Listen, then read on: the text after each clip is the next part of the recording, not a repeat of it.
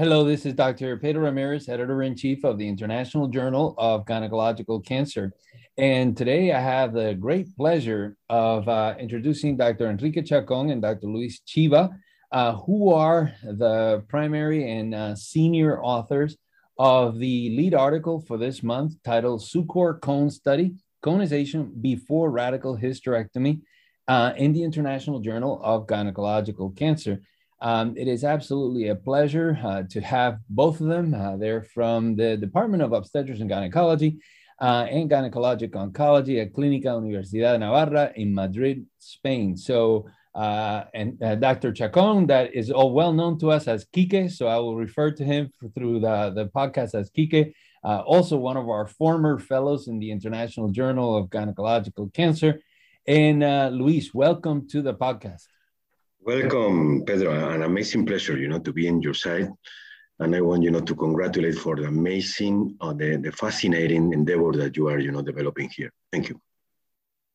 Yes, thank you, Pedro, for your words, and thank you to the journal for selecting our article as a lead article. It is a truly honor for me to be here today between those two legends of oncology as you, especially in my case, because as you mentioned before, few months ago, I was part of the editorial fellowship of the journal. So being here today is like, you know, closing the circle. So thank you. Thank you so much. Well, fantastic. Thank you, Kike. It's an honor to have you. And Luis, of course, uh, always a pleasure to uh, speaking with you.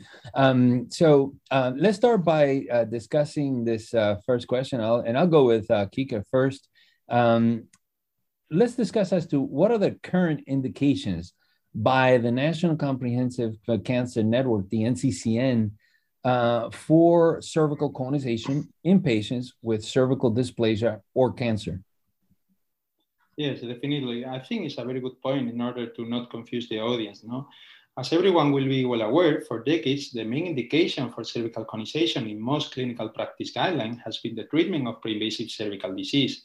This technique has also proven to be a useful diagnostic tool to rule out invasive disease, generally having no role in patients with macroscopic tumors larger than 2 centimeters. In addition, in selected patients with early cervical cancer and undesired for pregnancy, CON has been indicated as a fertility-sparing therapeutic approach with curative intent. So in summary, the main indications are treatment of pre-invasive disease, diagnostic tool in cases of microinvasive disease, and finally, as a fertility sparing therapeutic approach. Excellent. So, um, Kike, I'll follow up on that question with um, obviously, this study is a subgroup analysis of the SUCCOR study, uh, a study that is uh, obviously uh, very well known to, to our audience. Um, and for those who may not be as familiar with the details of the study, can you just briefly outline the primary objectives and the results of the original SUCCOR study? Of course, there we go. The primary objective of the SUCCOR study, a European multicenter and retrospective observational cohort study, was to evaluate disease-free survival in patients with stage 1B1 of the FIGO 2009 classification cervical cancer undergoing open versus minimal invasive radical hysterectomy. As a secondary objective, we aim to investigate the association between protective surgical maneuvers and the risk of relapse.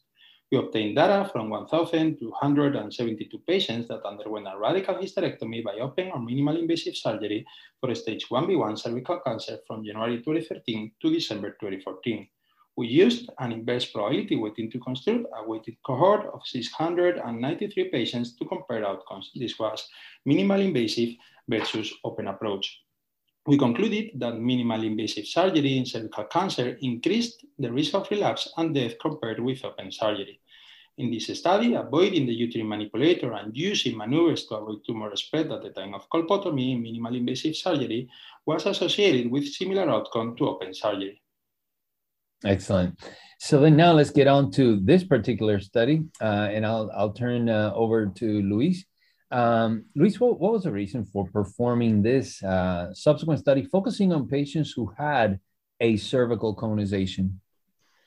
Well, you probably, uh, thank you for the questions. I mean, probably you remember that in the beginning, uh, for designing SUCCOR study, we had a long internal discussion on um, conization. And, and we finally decided to avoid in the first study the previous cone biopsies as a potential source of bias, since we believe at that time that somehow it might, you know, have a protective role. No?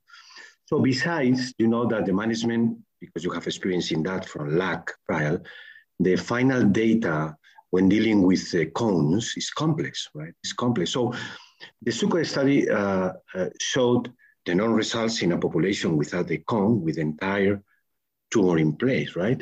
But shortly after the SUCCOR study was published, one of our young colleagues, Nabil Manzour, thoroughly studied all risk factors for relapse and death for the entire population, including patients after conization. And surprisingly, the cone biopsy appears appeared as the most significant independent protective variable in the whole population. So after this discovery, we wanted to know how those findings might be correlated with the surgical approach, and it was uh, how you know cone was born. Yeah, and, and I'm glad you bring that up because uh, I think that there's that's going to be a topic of further discussion later in the podcast that I want to ask you about exactly that statement the you know the, the conization being a, a, protective sort of like a protective maneuver so definitely we'll uh, uh, we'll be back to you uh, to ask about that. But i also wanted to just uh, before we get into further details of the study luis uh, tell me how many institutions and how many countries participated in the study. Oh, we're, I mean, we're pretty proud because our study provides data from 126 institutions belonging to 29 European countries. And I dare to say that it's giving, you know, a comprehensive perspective of, uh, you know, of, of this topic, the potential effect of cervical conization before radical hysterectomy in early cervical cancer, right? Excellent. Um, so now I'll turn back to Kike. And uh, Kike, I was wondering if you can uh, just let us know what were the inclusion and exclusion criteria for this uh, particular study? Yes, uh, we include patients with age over than 18 years old with squamous, adenosquamous, or adenocarcinoma that presented a pelvic MRI confirming a tumor diameter less than 4 centimeter with no parametrial invasion and a preoperative CT scan or MRI or also a PET-CT demonstrating no extracervical metastatic disease. The operative report had to describe type B or C radical hysterectomy with bilateral pelvic lymphadenectomy. We also include patients with SLN by either minimal invasive surgery or open surgery. Patients were excluded if any other histological type was diagnosed, if tumor size was larger than 4 cm in the pathology report, if they presented past history of any invasive tumor, previous chemotherapy, radiation, or metastatic disease on preoperative imaging.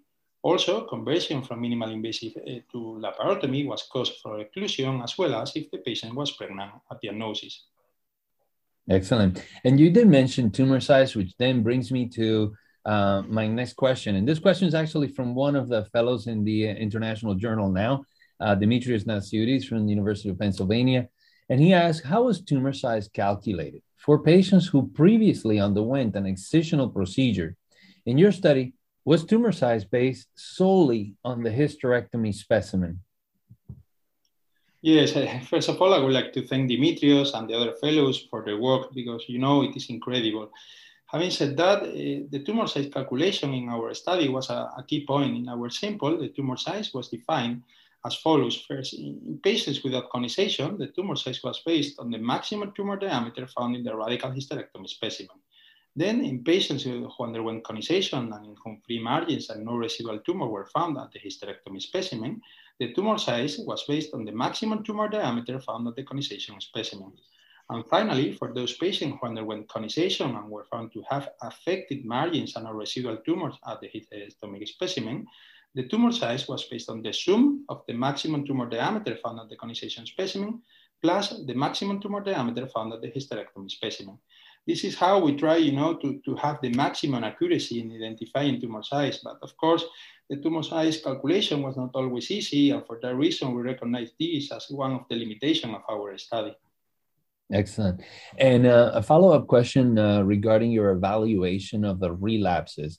Was it always confirmed by biopsy or was it acceptable by just imaging? Yes, and this is also very interesting. The relapse in our study was diagnosed by physical examination as well as by imaging and biopsy. Regarding the, the biopsy, in 23 out of 34 cases, this represented the, 60, the 68% of the sample, the relapse was demonstrated by histological confirmation.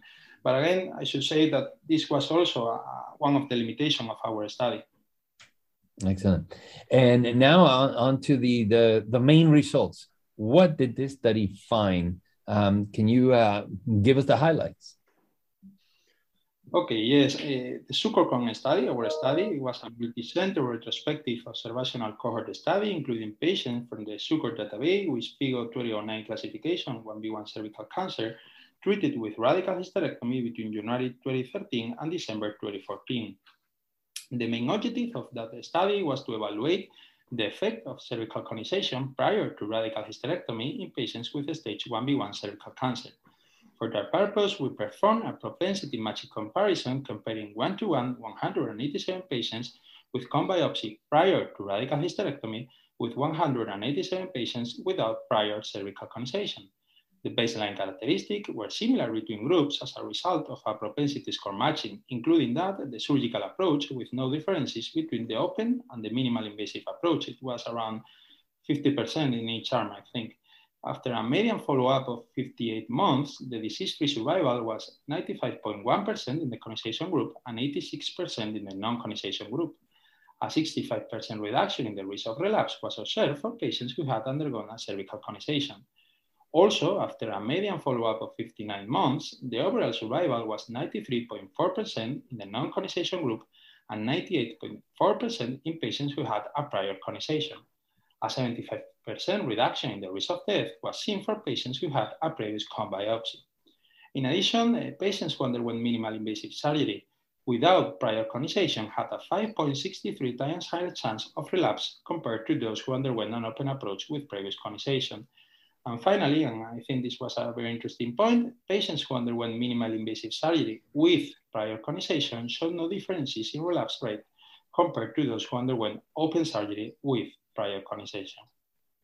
Excellent. So now I'll, uh, I'll go back to uh, Luis for some of the sure. details uh, on the uh, results. And um, the first question, again, comes from Dimitrios Nasioudis, uh, our fellow. Um, he writes, in the original SUCCOR study subgroup analysis based on tumor size, uh, certainly there, there, there was a, a subgroup analysis performed on tumor size, but in the present study, when limiting your analysis to patients with tumors less than two centimeters, was there any difference in relapse rate between patients who did and did not undergo conization after controlling for mode of surgery? Well, this is a great question, really, indeed, right? And uh, it was one of the questions that we asked ourselves at the beginning of the study, at the time of stratifying the potential protective effect of cervical conization by dividing by tumor size, right? Uh, smaller and larger than two centimeters.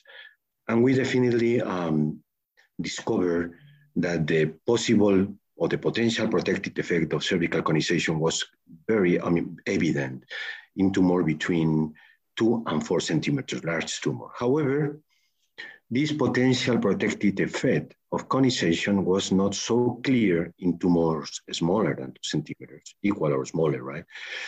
uh, where we uh, observed no differences in terms of relapse. So these, these uh, findings, uh, we understand that make sense as the potential protective effect, uh, effect of conization is going to be more, more evident in larger tumors where there is, you know, um, most, uh, I mean, less exposure of the tumor after, after the conization, right?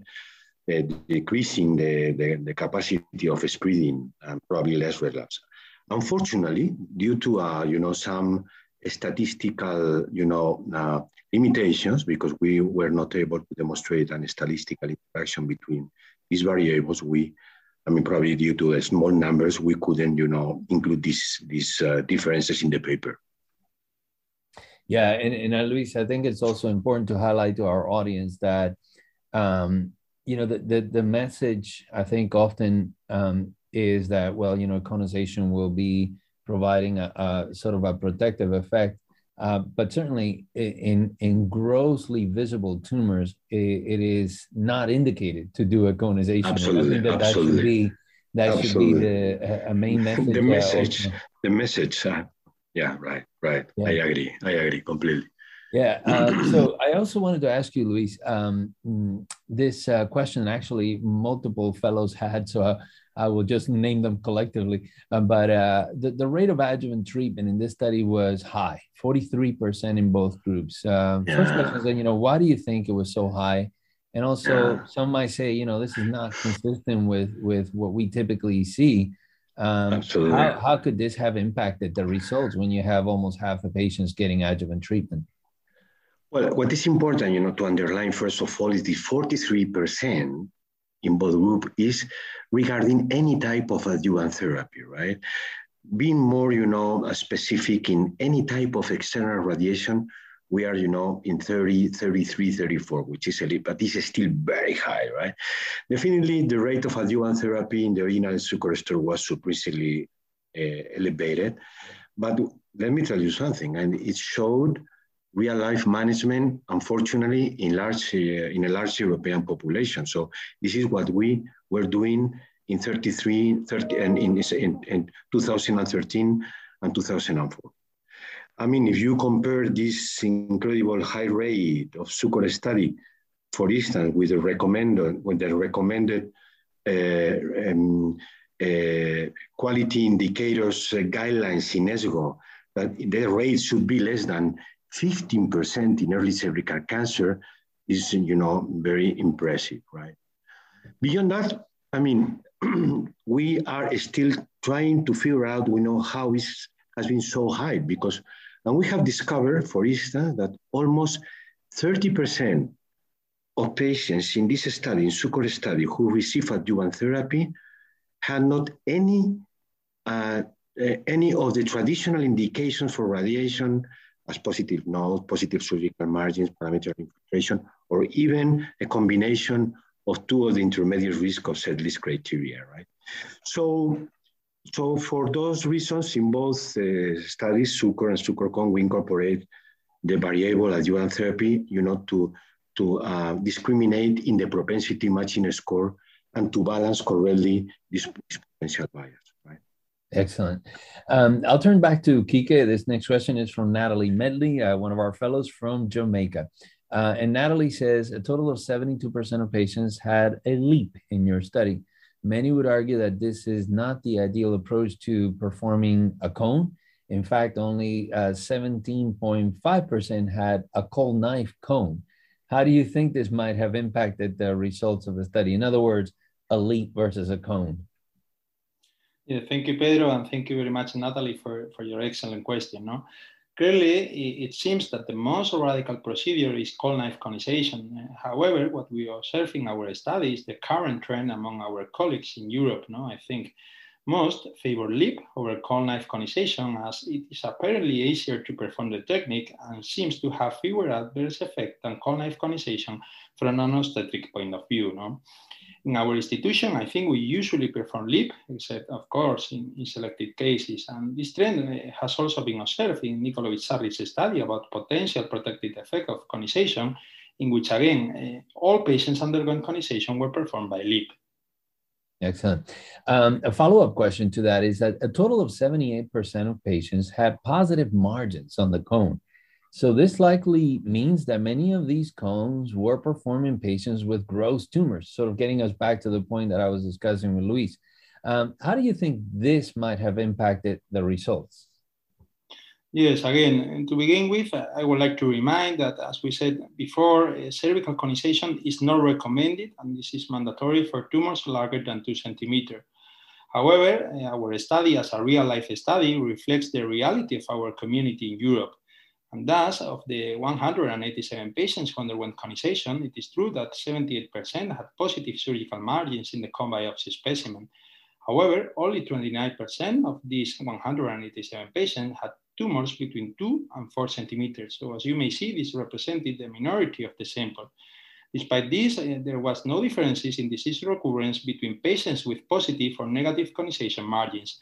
So in conclusion, only 29% of cones between two and four centimeters and no differences between positive and negative surgical margins. Excellent.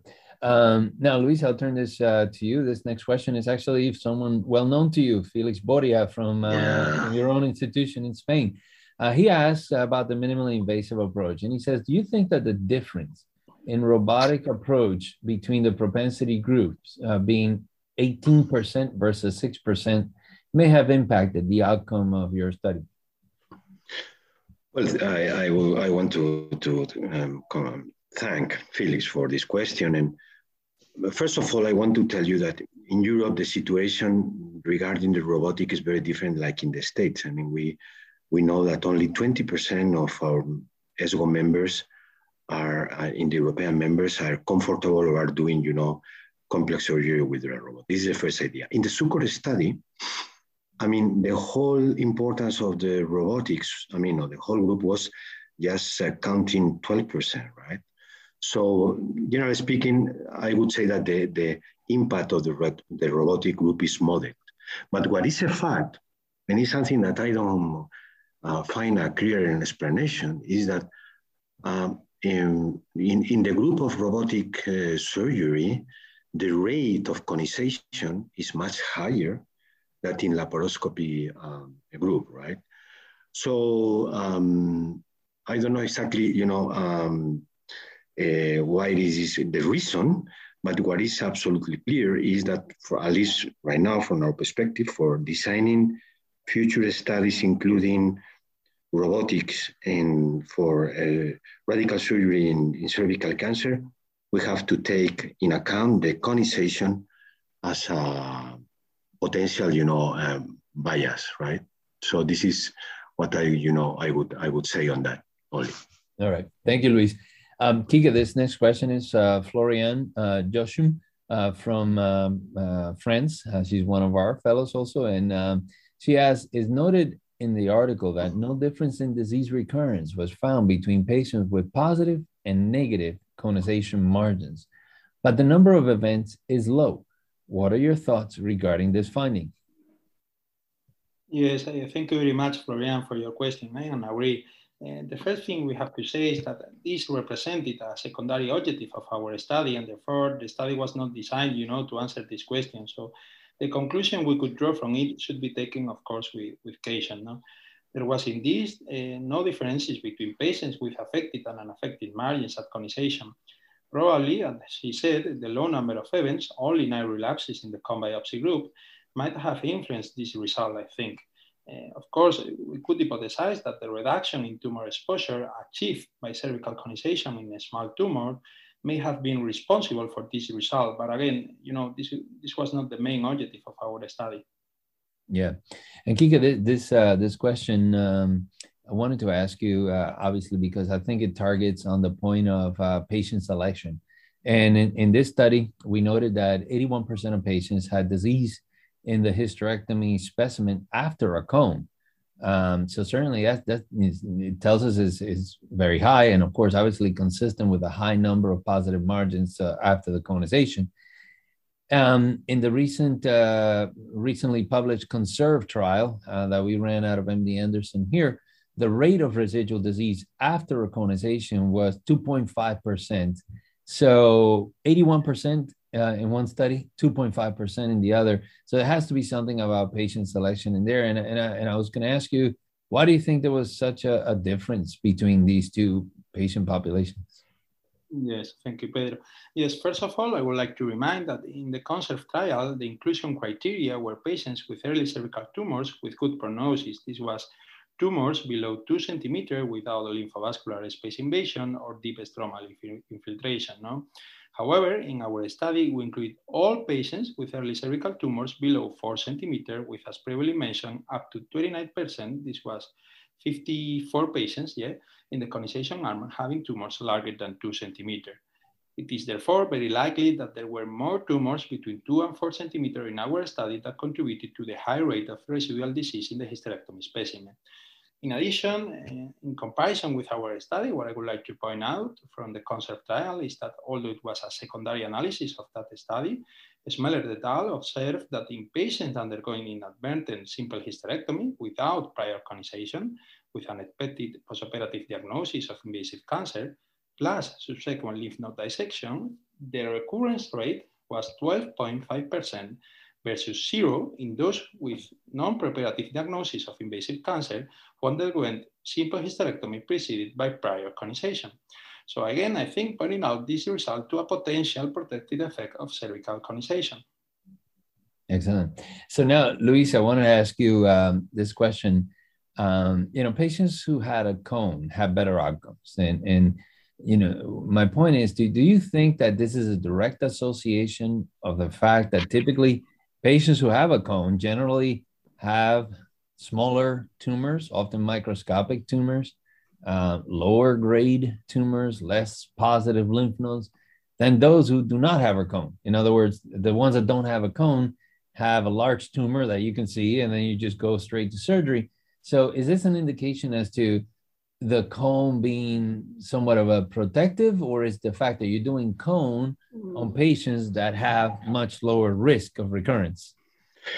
Pedro, this is this is the key question of the study because it's, uh, you are absolutely right. I mean, in the clinical practice and in, in, in our study, I mean, patients who undergo cervical conization have a better prognosis. I mean, smaller, smaller, lower grade, less positive nodes. However, what is this is very important for us, and we were very carefully uh, um, selecting the variables to introduce in the propensity score, trying you know to match all the, the the significant variables in order you know to balance both populations. And after the propensity, we still were able to observe a significant protective effect of conization prior to radical hysterectomy after balancing perfectly the seven variables of the of the of the of the of the score, right? So this is the I mean what we think you know this is the reason the conization had you know this potential protective effect right in this in this study. Yeah, and then that Luis, that brings me to to my next question uh, because I think it's it's important to highlight to our audience that you know basically uh, as I see it, you know the, this study is telling us that if, if you have a, a cone prior to a radical hysterectomy, your oncologic outcomes are better. Um, rather than the, you know, you can, because I, I think that many will read this as, you know, patients who underwent minimally invasive surgery with a cone had similar outcomes to those who underwent open surgery. So therefore, I'm going to interpret this as I need to do a cone before I do minimally invasive surgery, regardless of the tumor size in order to protect that patient from having a recurrence. So I wanted to get your thoughts on that. yeah, well, thanks, thanks, you know, very much. Thank you very much for asking this important question. This is the one million dollar question, and the answer is completely clear and definitive. No, our study was not designed to answer that question. Of you know that this is we were trying to define just you know the role of the cone, but we uh, we had you know a secondary objective in the study the, the hypothesis that we can, you know, that can be a protective maneuver. That's it. Um, what is clear that what is clear for us is just, you know, conization, conization is an accidental finding, like, you know, abandoning the manipulator or implementing protective maneuvers, such, you know, the vaginal closure, might reduce the tumor spillage and may improve the outcomes of minimal invasive surgery. Is, you know, giving, giving us more evidence that we have to be very careful at the time of uh, dealing with the tumor, with the, with the spread of the tumor. And it's in, but on the other hand, it's interesting to recall that, you know, the original designers of the radical hysterectomy, Wertheim and Friedrich Schauta, they, they had to deal with uh, incredible tumors. I mean, both of them, they used to remove, you know, the bulky tumor before before going uh, going going um, moving forward to, to do the radical hysterectomy to avoid not only the tumor spillage, but also the infection, right, at that time. But, you know, of course, uh, we, we need, you know, further investigation. So far, we can only say that conization is a type of, somehow is able to uh, diminish, you know, the, the, the rate of relapse in this retrospective study. That's it. We'll see in further studies, you know, what is going to be the, the, the impact of, of, these, of these findings. Thank you so much, Luis. And again, I want to be uh, respectful of both of your times. I could really go on with this conversation. I really enjoy speaking with you both um, and also respectful of the audience's time. But I wanted to ask two more questions. One for Kike uh, and one for you, Luis. The, the, last question for Kike is what, what would you highlight as the limitations of the study? Yeah, thank you, Pedro. First of all, I would like to highlight, I think, the, the main strength of our studies. To the best of our knowledge, the first study showing that patients with prior conization followed by radical hysterectomy had a significantly lower risk of relapse and death. However, of course, we recognize several weaknesses. No, the first one is that the conization group, as we mentioned before, by definition, may already be at a lower risk of relapse. Also, there was no information regarding indications for conization and surgical approach. Again, I would like to remind that the retrospective nature of our study, including the fact that there was no formal auditing of our data.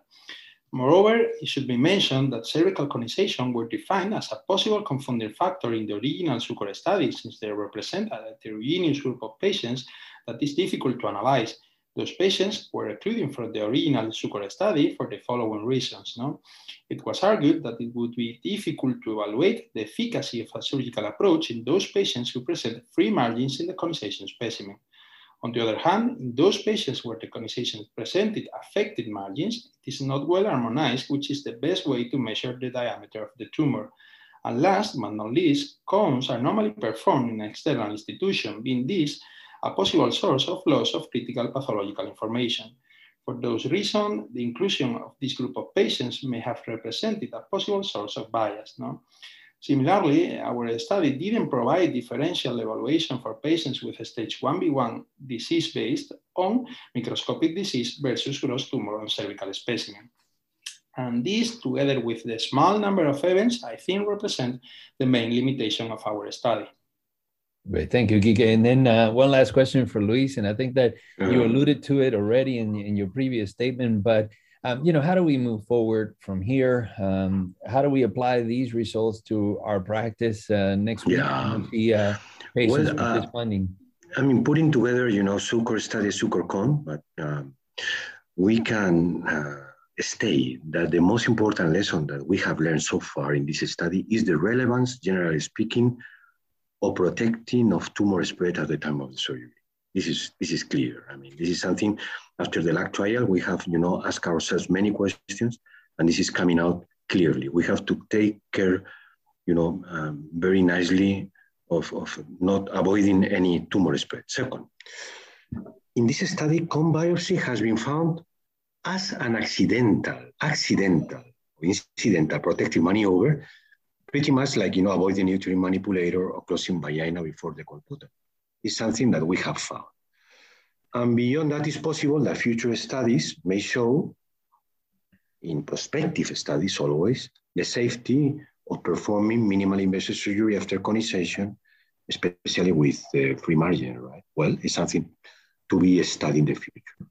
And I don't rule out that some colleagues uh, were um, uh, are maybe uh, willing to explore expanding the indication of conization in the future to obtain information and diminish the tumor contact and spread at the time of radical hysterectomy, but this, this should be done under, you know, a controlled trial as well. But honestly, I mean, the present study should be just considered like a hypothesis generating project that try to stimulate, you know, the, the, the ideas of the international collaboration to investigate, you know, the protective role of, of these protective maneuvers, validating the results that we have seen in this humble retrospective study. And meanwhile, we believe that for now, what is this is clear that all prospective studies that are going to be carried out should be should consider cervical conization uh, uh, as a variable that should be weighted for the risk of relapse. Otherwise, they can, you know, overlap um, or not or to miss a, a bias. So, and thank you, Pedro, because you know for this incredible support and, and for for the opportunity of of sharing you know the results of this humble study with with the, our audience. Thank you. Well, I want to thank you both uh, for your time. Obviously, thank you for submitting your work uh, to the journal. Uh, this has been really gratifying uh, having this discussion with you. I really look forward to the uh, journal club on this article, and I really invite all of our audience and their colleagues and trainees to uh, join us as well. Um, Dr. Enrique Chacon, Dr. Luis Chiva from Clínica Universidad de Navarra, Madrid, Spain thank you once again for for this work and then all of your contributions to gynecologic oncology. It's a pleasure. Our pleasure. Thank you. Thank you.